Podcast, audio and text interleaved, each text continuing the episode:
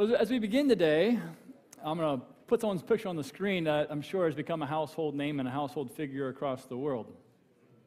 Imagine a month ago, most of us didn't have too much of an idea of who he was, but as the Russian troops poured into Ukraine, President Zelensky has become front and center as he's implored the West to come and help his cause.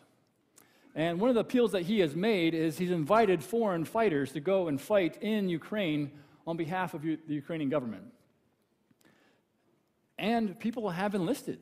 People across the world have said, I will sign up to go and fight in a foreign land. In spite of the fact that some of their governments have said, don't do this. We can't support you over there. We won't protect you. Some have chosen to go instead of that. And you can wonder what, what is the appeal to go and fight in a foreign land? To perhaps even die in that land and never return to the land of your birth? There's a couple of things. One, Zelensky himself is a very persuasive person. When he was offered an escape route, he said, I'm not, going, I'm not taking the helicopter ride out. I want to stay and fight. Nothing like a leader who's a follower of their own cause inspires others to also jump in. There's also the sense of the injustice of here's a weaker, smaller nation being attacked by another one, an aggressor. So you have the natural justice kind of rising up within us.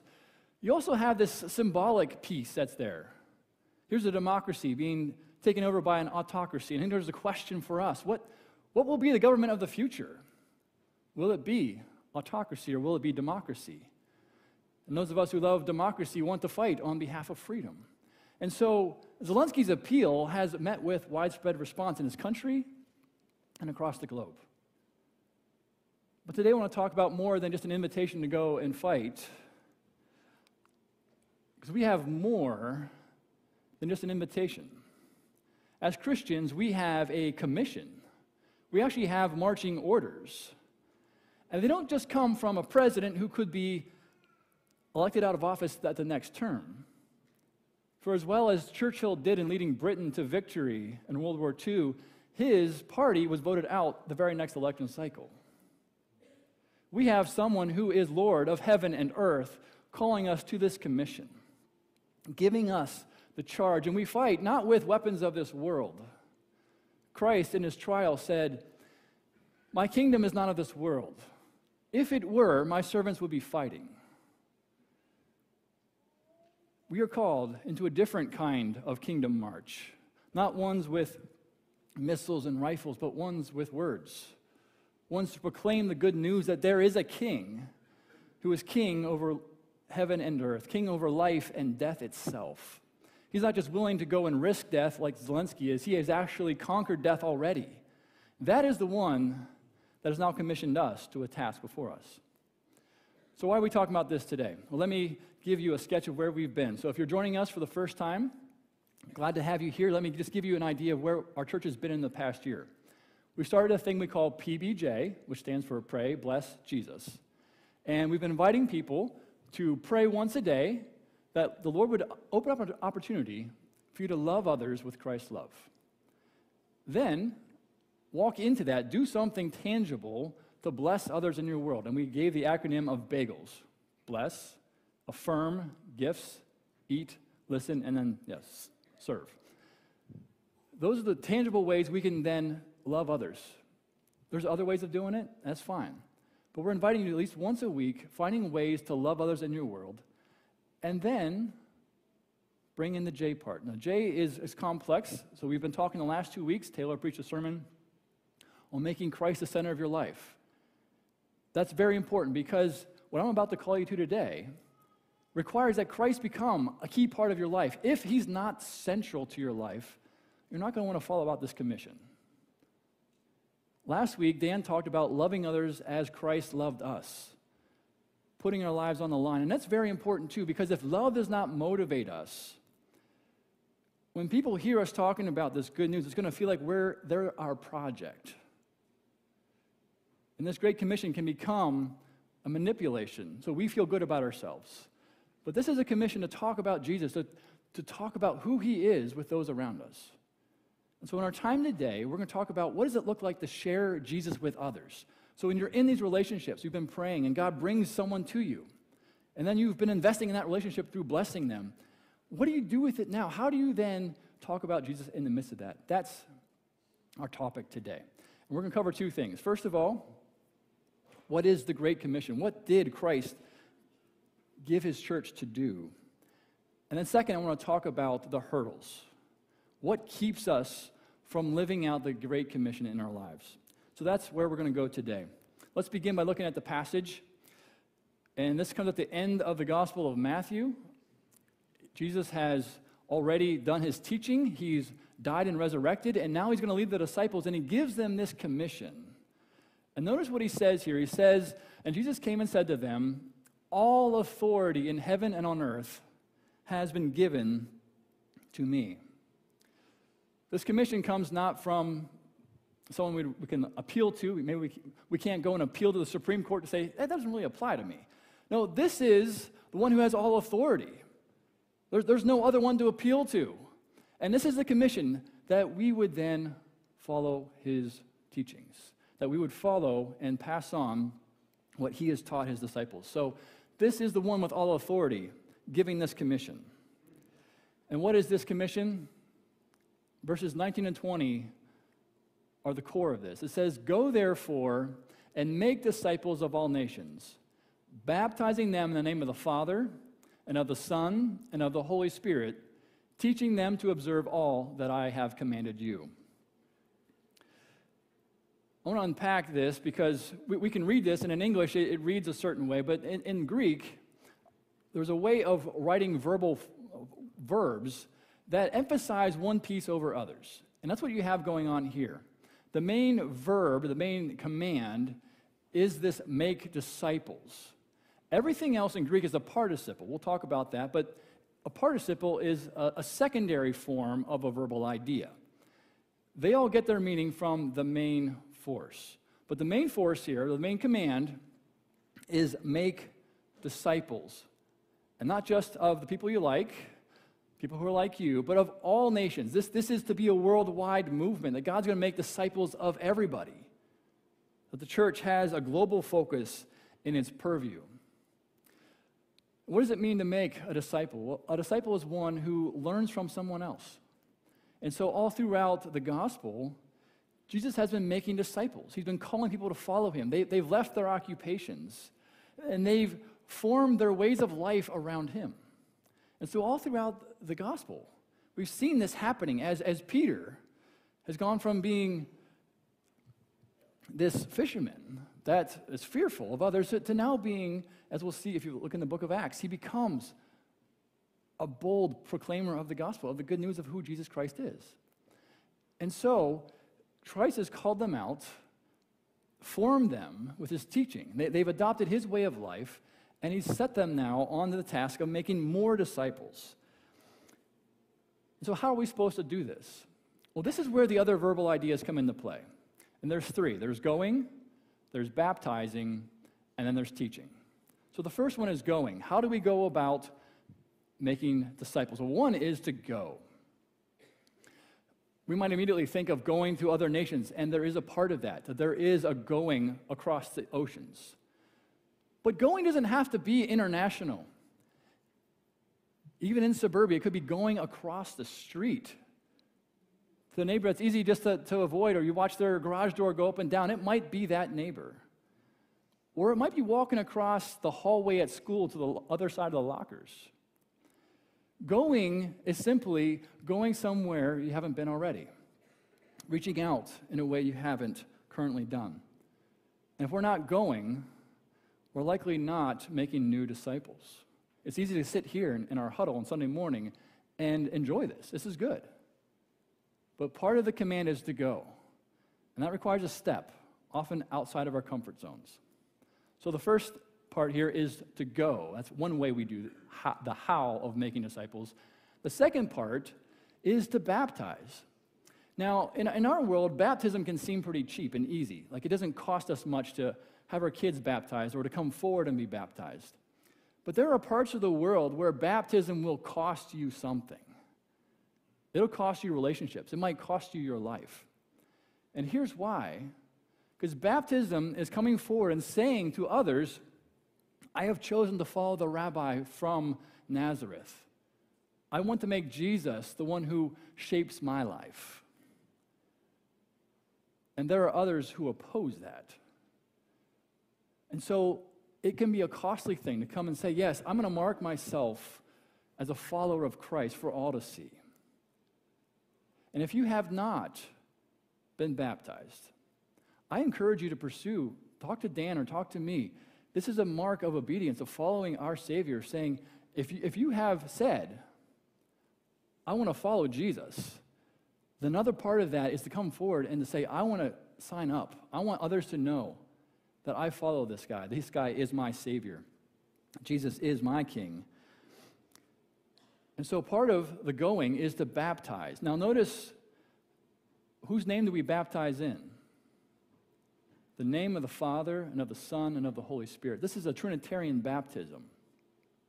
Now, if you go on the internet and look around, talk about the words Trinity, you'll see that some people say, well, the Trinity is this late creation of the church. They make this, they try to figure it out, and they oppose it upon the scriptures. And I think it's a very critical, unsympathetic look at the development of Trinitarian doctrine. I think a better way of explaining is to say the early church wrestled for a long time with passages like this. Why do we see Father, Son, and Spirit distinct, yet one name? How do we make sense of this three in oneness that they find in Scripture? And it took them a while to, to find the language that could actually bear the weight of that. And that's where the Trinitarian thought comes from. It's not a late creation, it's just trying to figure out how do we express what we find here in passages like this? It's Father, Son, and Spirit.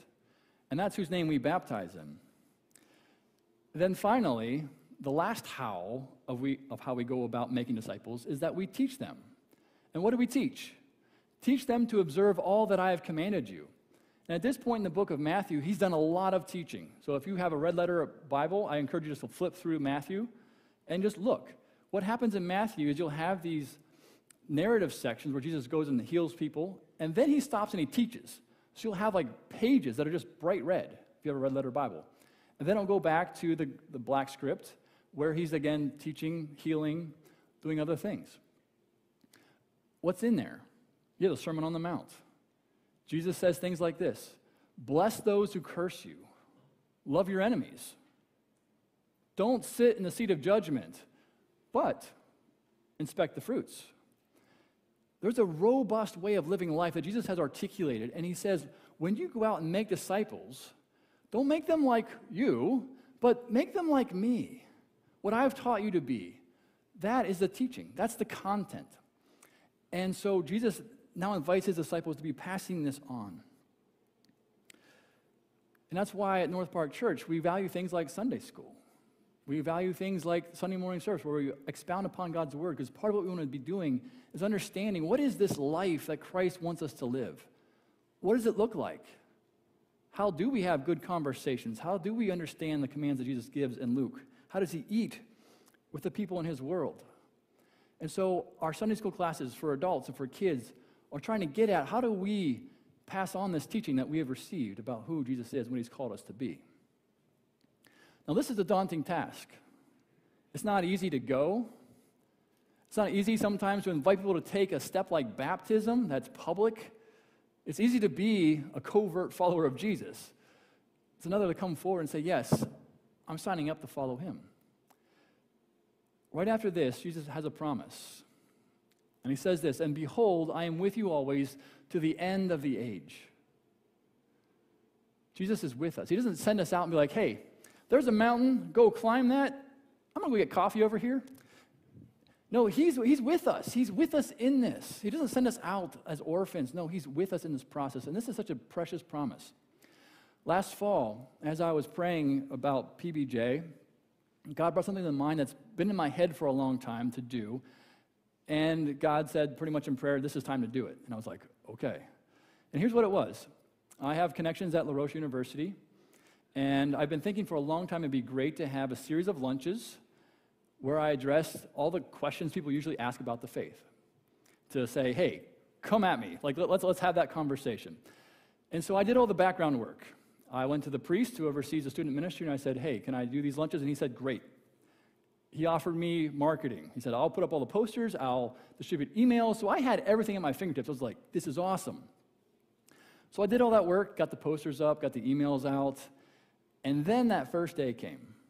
And I had a little sign, and I told everybody where I was going to be in the cafeteria. I remember walking in, and I had to pluck up my courage, right? What if no one shows up? Like, that's the haunting feeling. And so I got, went in, got lunch. I was a little early, so it's like, no one's there yet. It's okay, it's okay. Well, I got my lunch. I sat down, put my sign up, and, kind of waiting, like, is anybody going to come?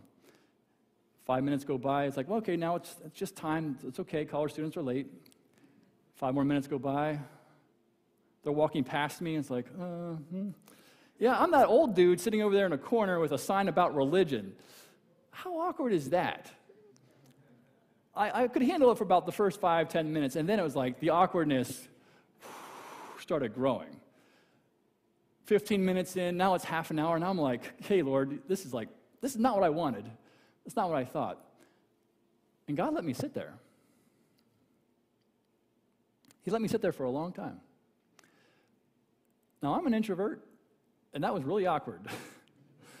the whole time I'm like, Lord, I did everything that I think I'm supposed to do. I've been praying a lot, and I kept praying while I was there.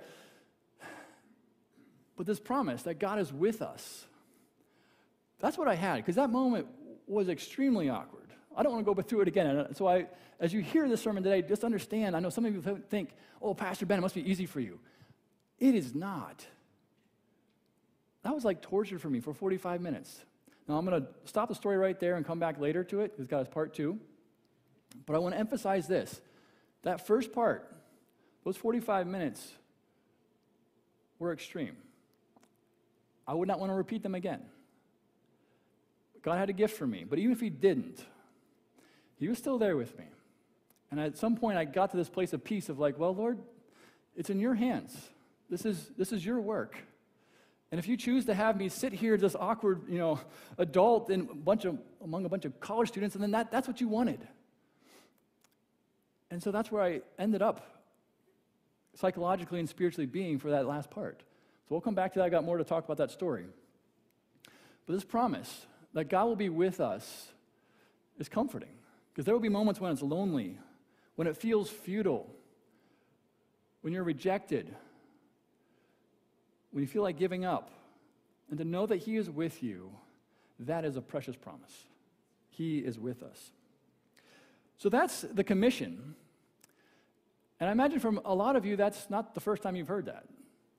We, we've known it. And yet, I would say for us to live into it, there's quite a few of us still standing on the sidelines. There's a lot that keeps us from living into the fullness of what this commission could be for our lives. And why is that?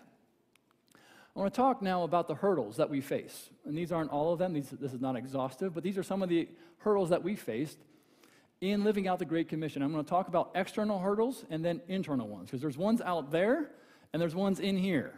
And we've got to face them both. So, the first external hurdle that some people have is that they just don't have non Christian friends. So, they show up at a sermon like this and they think, okay, the pastor's telling me to go out and talk about my faith. Uh, I don't have any people who's not a Christian. I don't have any friends who aren't Christians. They're all right here. And the stats show, according to Barna, and I'm going to be citing a lot of information from Barna that does a lot of good research, two books here Reviving Evangelism and then Spiritual Conversations in the Digital Age. So you'll see them at the, at the bottom there. These are the books that I'm citing. And they say that two out of five Christians would say they have no non Christian friends. So think about that. When you're invited to go share your faith with somebody, for 40% of Christians, that means that person is going to be a cold turkey conversation. And that's hard. We'll talk about that in a little bit. Most folks prefer to share the faith and talk about faith with a friend. So when you're having a, when it's a non friend, now that awkwardness, that, that hurdle just got a lot higher. So that might be one hurdle people face. Another one is that people tend to think that they're fine. We live in a very well to do area. People have nice manicured lawns, they've got jobs, and so you start thinking, well, what's the, what's the way in? Like, how do, how do I know people actually need Jesus, and do they even feel it? What, what, what's the starting point of this conversation? And it's a great question. We all f- confront this, especially in our area where the, the needs aren't as palpable or as apparent. And here's, here'd be my encouragement stay with someone long enough. if you listen well, that's why we've been having classes on listening, people will start to give you a bit more of a look under the hood of what's really going on. And at some point, Christians and non Christians, we reach this point where we realize like our learning and our knowledge just doesn't quite get us over the hump. We can't quite figure out this next piece of life. How do I deal with this loss or this change or my kids changing in their, in their grades or even going off to college? How, how do I get this to this next stage? It's in those moments that I think if we're patient and, and wait and love people, really love them, they'll let us see the places where they're struggling and give us an insight. And those are the moments where I think don't just jump in like vultures and like, wow, you need Jesus, but simply ask them questions. I remember one from Scott Barber that, I, that I've held on to. And Scott, when he was counseling a, a woman who came to this point in, her, point in the conversation where it was clear that she was stuck, but he realized faith might actually help her here. He just said this He says, You know, this is a point at which I think your faith might help you. And then he moved into a teaching time of saying, Hey, here's how faith in this moment of your need might actually be the bridge to the next stage. Gentle, but easy to point in, easy to bring in and say, Here's how faith might help you. Gives you an opportunity to share a little bit of how your faith helps you overcome those hurdles. Another story I heard yesterday was very, very interesting. People might project fu- being fine, but there might be more curiosity going on. So we've been doing Alpha for the past seven weeks. We had six Thursday nights where we met, and this one lady in our group was going back to her work afterwards and talking about Alpha. And the first time she mentioned to this junior colleague about Alpha, this person just said, I don't care about that stuff. Well, week two, week three came by, kept talking about Alpha, and by the end of Alpha, this person was coming by her cubicle or her little station on Friday saying, What'd you guys talk about last night? And then this week, we had a whole Saturday devoted to the Holy Spirit and how He leads us. And so the person came by, What are you talking about on Saturday? And she said, Well, we're talking about how the Holy Spirit leads us. And this person, no joke, who was before, now said, Well, that'd be a really interesting conversation. So suddenly, just continually to, to, here's who I am. This person now is curious about what she's talking about in Alpha the night before. Or we'll be talking about Alpha on the weekend coming up. So people might project that they're fine. Be their friend, love them. At some point, we all reach these places where we, we're deficient, and that's the place to say, here's where I think faith in Christ might help you. That was not supposed to have that same picture, but anyway. Um, another one is that people's perceptions of the faith outside. So you have people who have negative perceptions of what it means to be a Christian or a faith in general. And I'll be honest, the past couple election cycles, um, the word evangelical has become more known for its political leanings than it has for its proclamation of Jesus Christ as king over life and death. And so that's a, that's a hard one. And that's, that's an external one. We can obviously continue to live as authentic followers of Christ, but that, that's a hard one that you have to overcome. But it's not, overcome, not unovercomable. A few weeks ago, I was talking to my dad, and he's been, I would say, fathering a, a man in his 30s at his work, kind of being a, a father figure to him. And this young man was going to church for a while, then all of a sudden just stopped going to church. Well, a girlfriend had entered his life, and my dad would ask, like, hey, what stopped you from coming to church? And he said, well, my girlfriend, she doesn't want to go. So my dad has kept this conversation alive, and a few weeks ago he reiterated, hey, you should come to church again. We'd like, we'd like to have you around. And he said, you know, I've always said it's her fault that we're not back.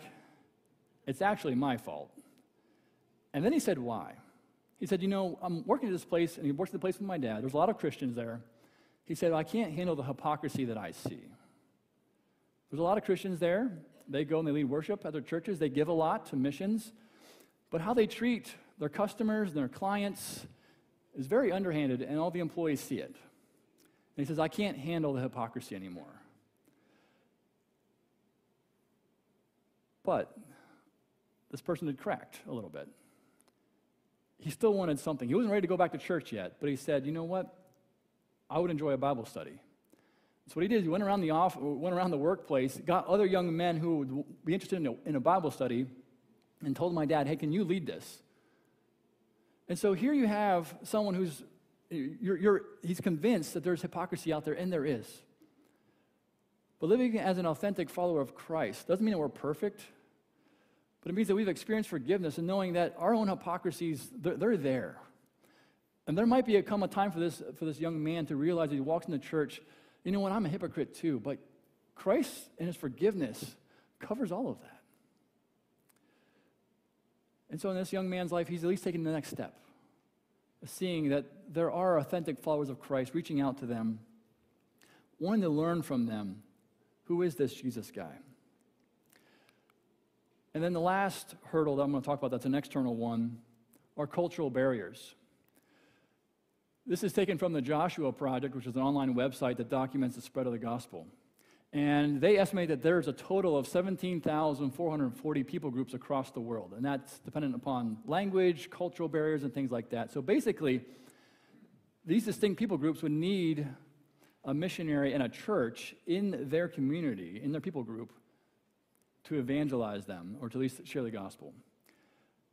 And of those people groups, there are 7,000 plus that are still unreached. That means that there are 7,000 people groups that have yet to have a prevalent gospel witness that is effectively loud enough, and I shouldn't say loud enough, but effective at making sure the gospel could reach every person in that people group. That's 7,000. That's still out there. So when we talk about going and making disciples of all nations, that task is still out there. And that's why we support missions. Part of our work with Edu Nations, Edu Nations, where we support in Sierra Leone, two of those villages that they are reaching are actually among the unreached people groups. They're bringing Christian education to those same places. And so part of that is to send people. And so when we take vows of baptism in North Park Church, one of the things we say is that we will not stand in the way of our kids being called in the Christian ministry. And I realize that messes up your grandparenting plans. It might mess up mine for all I know. But part of the task of commissioning or living out this great commission is to say, yes, Lord, some of us will go. And it's been a great pleasure to see people from our own ranks rise up and say, I will go to foreign lands to serve the cross to tell them about Jesus. So we've seen the external hurdles that are out there. There's some of us have no non-Christian friends. People think they're fine. People perceive the faith perhaps as a toxic thing or perhaps as a negative thing. There's cultural barriers that take work to get across. You have to learn a language. You have to move to a different place sometimes. These take work to overcome. But the problems aren't just out there, they're also in here.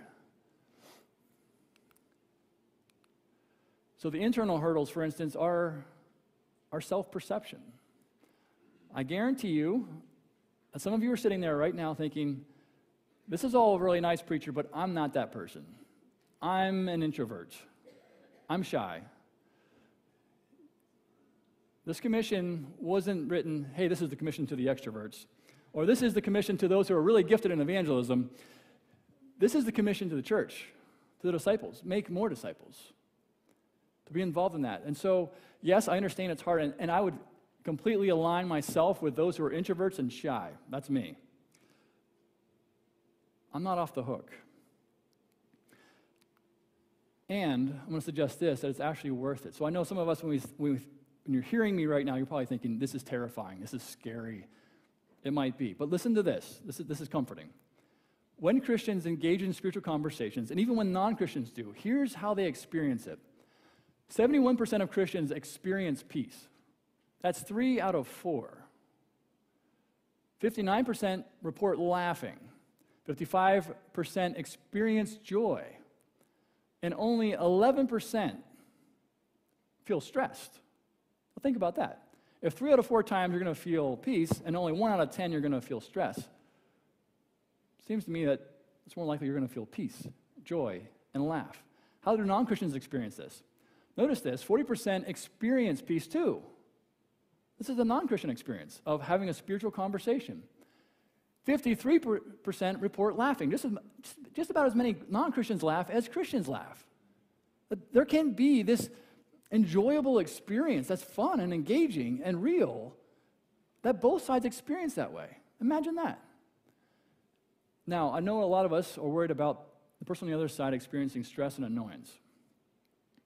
They do report, non Christians do report higher levels of stress and annoyance. But get this they're less than the feelings of peace and laughter. So only 18% report stress, only 27% report annoyance. Again, more likely to have a positive psychological experience, an emotional experience, than we are a negative one. And so, will you let your self perception keep you from experiences of joy and peace? I encourage you to think about what you have to gain if you step out. Another one is that we fear rejection, we fear losing relationships. 45% of Christians admit they would avoid a spiritual conversation if it meant the person would reject them. I understand that. We don't like to be alone, we don't like to be pushed out. And I'm not asking you to be overly aggressive, just bring this up in your conversation.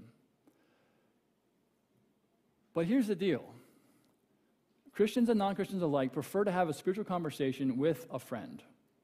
So if you're in a position where you're feeling this person might just reject me, you're probably having a deep enough relationship that you're the person they want to talk to. So check this out 61% of practicing Christians prefer a friend as the person they would most want to talk about the faith with. 55% of non practicing Christians choose the friend as well and 55% of non Christians. So think about that. More than half of people would choose to talk to a friend. So if you're in a relationship and you're feeling, man, I might be rejected, guess what? That person also would probably choose you as their conversation partner. Will you put that off? That very relationship that you want to save is also the very context in which they're most likely to talk to you about the faith. There's also the fear of a difficult question. Some of us think if we bring up the faith, start talking about Jesus, man, I'm going to get pounced on. I'm going to have to answer the problem of evil and blah, blah, blah. Here's the deal you probably won't. That, that's one of our fears that we think is there, but here's the deal only 7% of non Christians wanted to talk with someone who has all the answers about faith. So many Christians feel this pressure to be the Bible answer man or a walking Bible encyclopedia. That's like, I'm not going to talk about it because, man, I'm just going to get rapid fire questions. Only 7% want that in a conversation partner. Only 15% want someone who's good at debating. We often feel like I've got to be, you know, good point and counterpoint, good lawyer. No, actually not.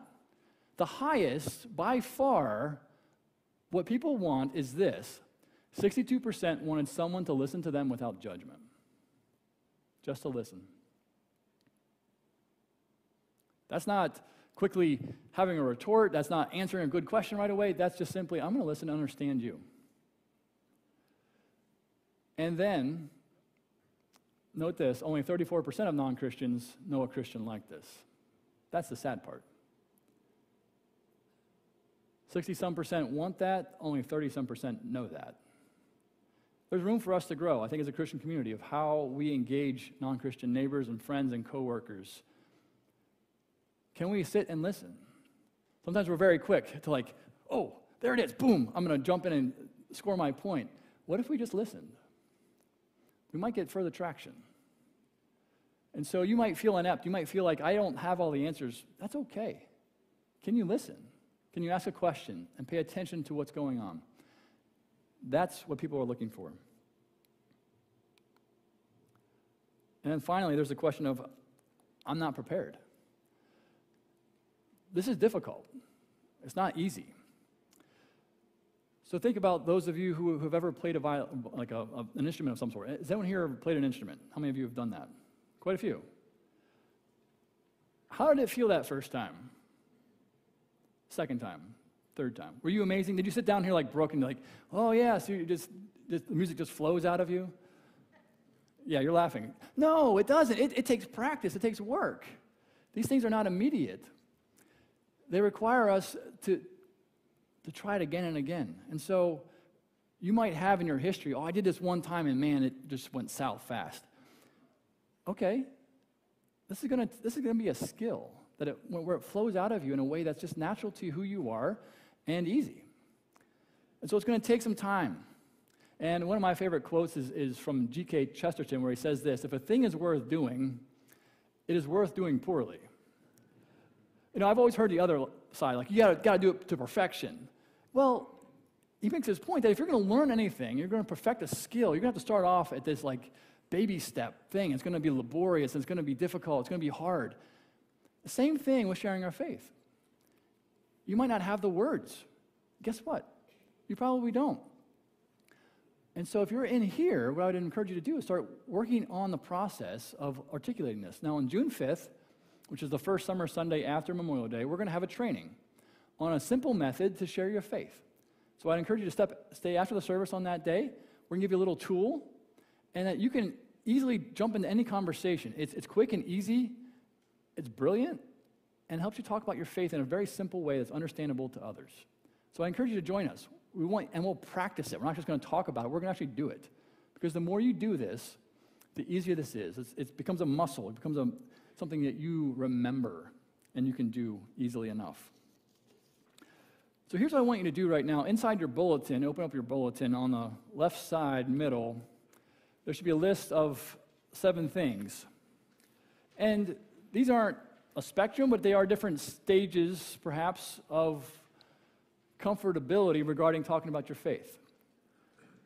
I'm going to give you 30 seconds. Look over those and circle the one that you think you're at.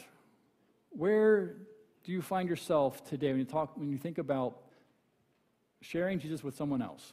If you don't have your bulletin in front of you, we have them on the screen right here. Take some time just to identify where would you put yourself?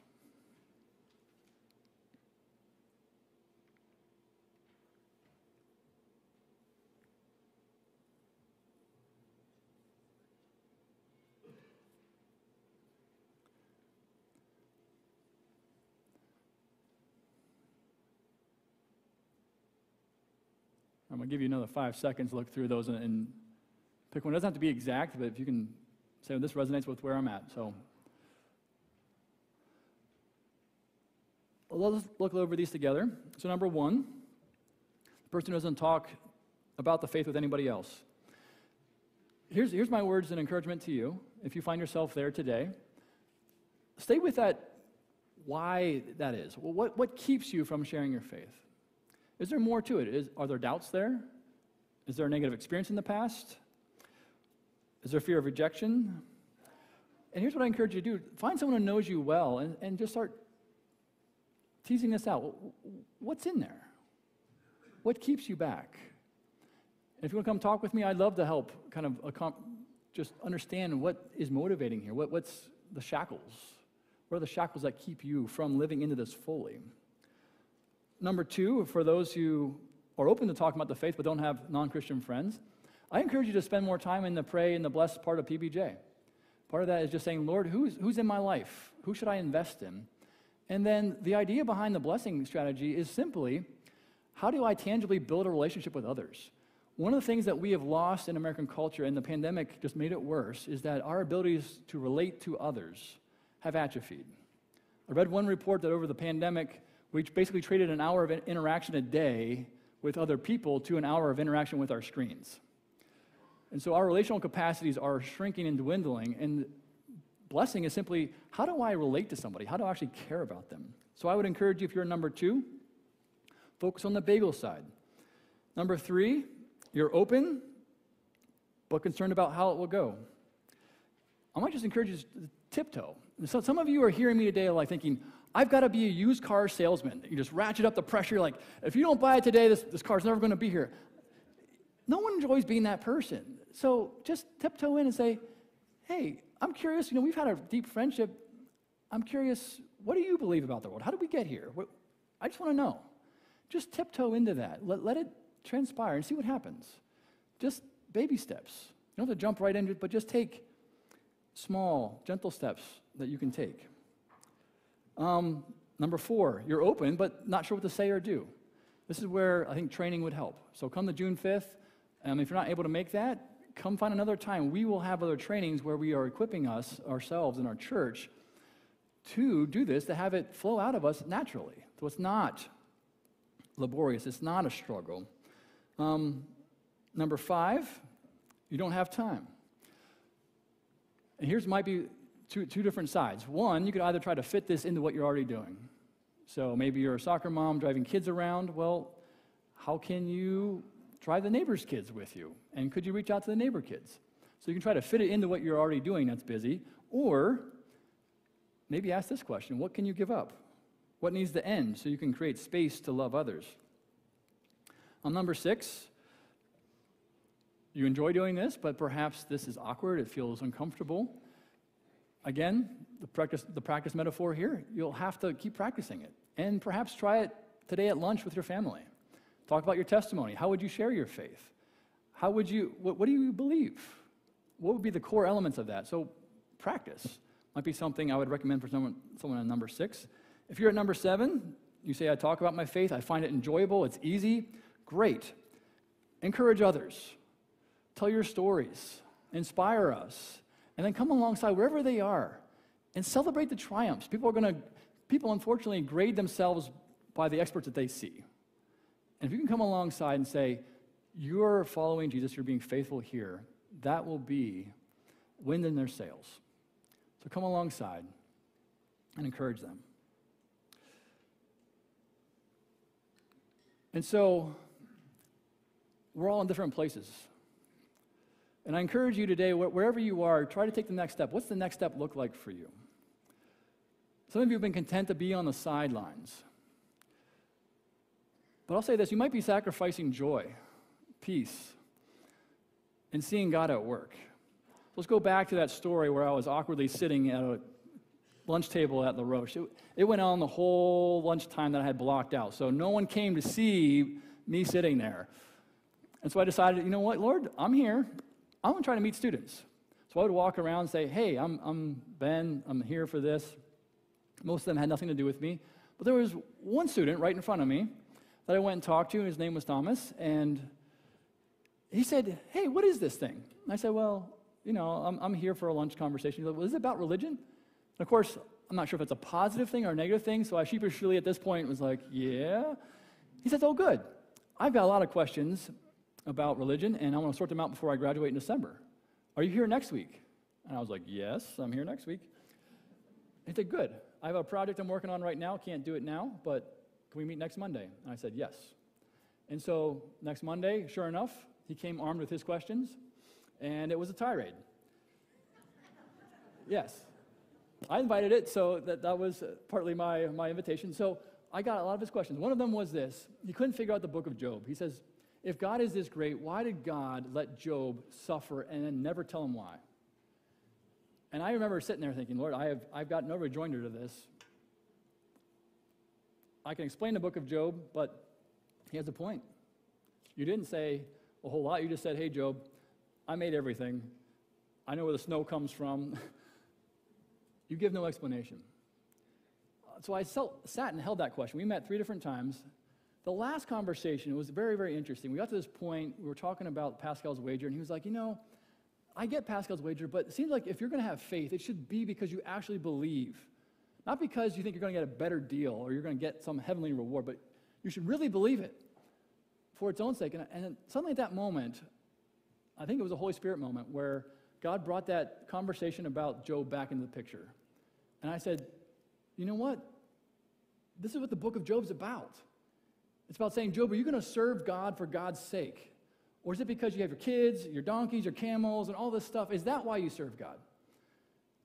And he sat back and was like, I like that. And I remember the smile coming across his face. And that was our last conversation together. Now, go back to that awkward 45 minutes, an hour I spent waiting there at that table. Was it worth it? Yeah. Do I want to relive that again? Not necessarily. But the joy and the peace that we both had as we left that room that day, that was amazing. And so some of you are sitting on the sidelines. You're, you can root for others, you can encourage others, you support them, but you haven't done it yourself. Now, you think about any football game, there's 11 guys on the field doing all the work. There's a lot of coaches, there's physical trainers, there's doctors, there's fans in the stands. Can you imagine what would happen if the rules changed and more than 11 guys got on the field? If suddenly everybody lined up. Let's say the next Steeler home game. The 11 guys go out, and then the coaches, then the trainers, then the fans. And they just started marching. There is no team that could stand on the other side of the ball and keep it away. Filling the whole side, that line of scrimmage is going to move. And you, can, you don't even need a new quarterback on our side of the ball. You can just hand it off to somebody and just keep walking because as a mass together, it'd be unstoppable. So you think about a church our size. It might seem like a small thing, but imagine an invitation to VBS or to Alpha or to read the Gospel of Luke with some, your neighbor. If we were to do that once a year, that's 250 of us. Do that for 10 years, that's 2,500.